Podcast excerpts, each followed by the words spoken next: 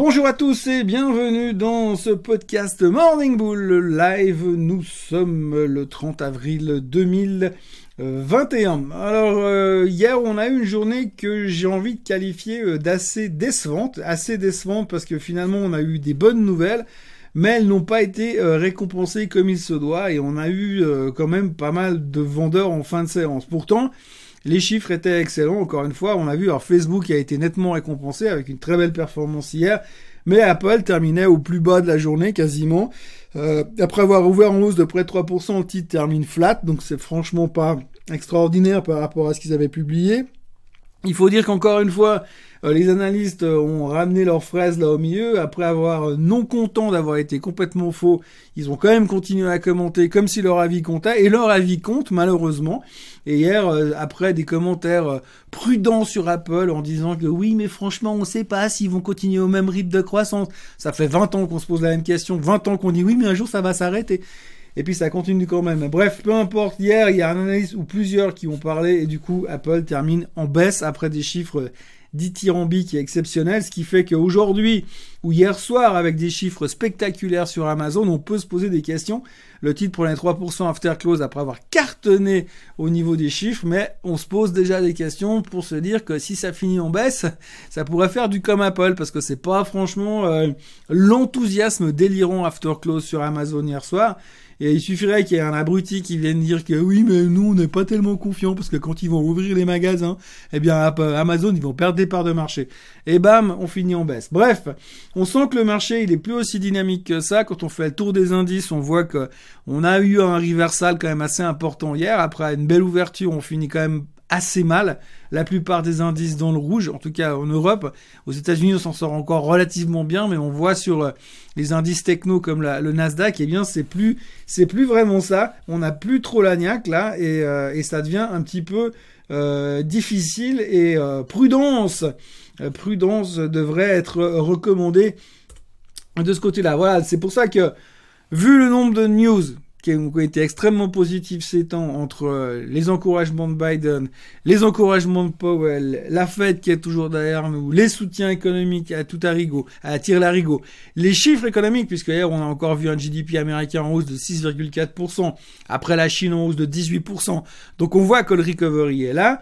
Je parle même plus du Covid, parce que le Covid, on a droit à parler du Covid seulement 2 jours par mois sur les marchés financiers, le reste du temps on s'en fout, donc tout a l'air d'aller plutôt pas mal, les chiffres sont globalement tous meilleurs que la moyenne. Après, c'est une question d'interprétation, meilleur que les attentes, mais on n'est jamais très content.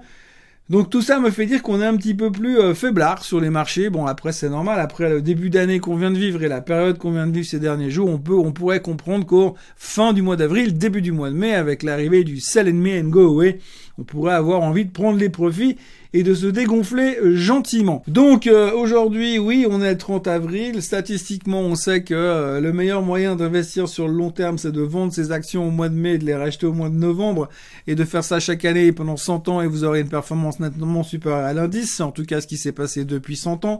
Aujourd'hui, on en parle très peu, mais je vous garantis que lundi matin, on va parler que de ça dans les médias financiers. Sell in May and go away, sell in May and go away, sell in May and go away. Faut-il sell in May and go away? Allez savoir. En tous les cas, techniquement, on a l'air un petit peu plus faiblard et le reversal de hier n'est pas franchement pour me rassurer. Donc, tendanciellement, l'idée du jour, ce serait plutôt d'être short Nasdaq. On voit que la tech arrive un petit peu au bout du niveau énergie, malgré de très bons résultats sur certains. On voit que c'est un petit peu plus difficile pour l'instant et que même les bons se font avoiner lors des publications, se font vendre lors des publications de résultats.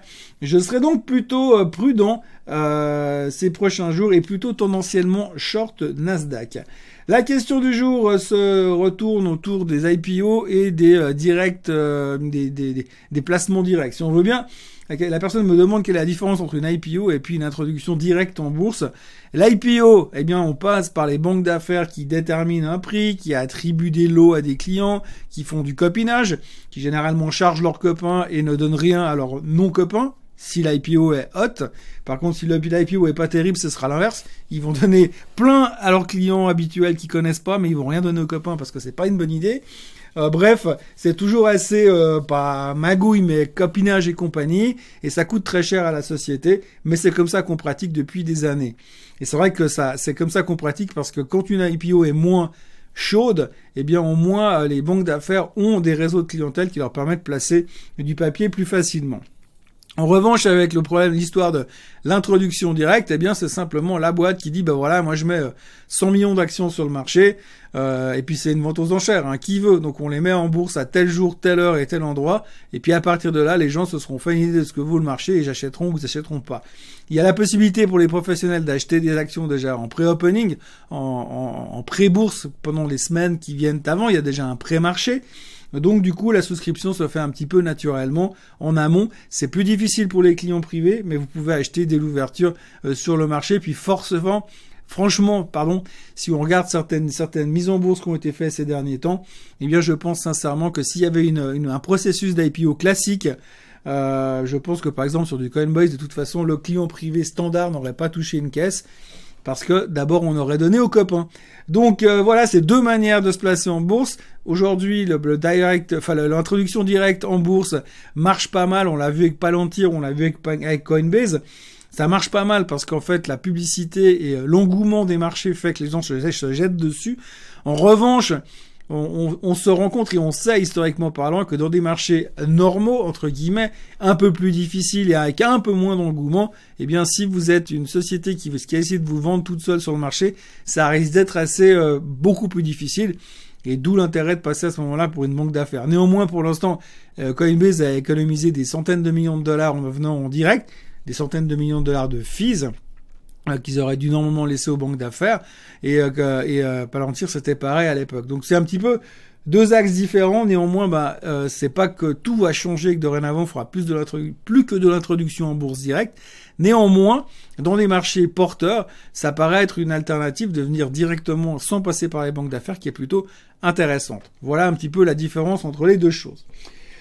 Voilà, donc méfiance pour l'instant. On a eu beaucoup de chiffres cette semaine, la plupart étaient bons. On a eu beaucoup de chiffres économiques, la plupart étaient bons. On a eu beaucoup d'encouragement de la plupart des gens qui comptent dans la finance et c'était plutôt pas mal. Mais le marché termine un peu mou du genou et un peu faiblard. Alors est-ce que c'est l'effet sell in and go away? Est-ce que c'est l'effet qu'on a l'impression d'avoir un peu trop anticipé ce recovery et que les gens vont rentrer dans une phase à très court terme de besoin de prendre des profits? On aura la réponse la semaine prochaine. Voilà, je vous remercie d'avoir été là toute la semaine et la semaine d'avant. Moi, je vous retrouve lundi matin pour un nouveau podcast et également pour une nouvelle vidéo sur la chaîne Swiss Côte Suisse. Passez un très bon week-end et on se revoit lundi matin.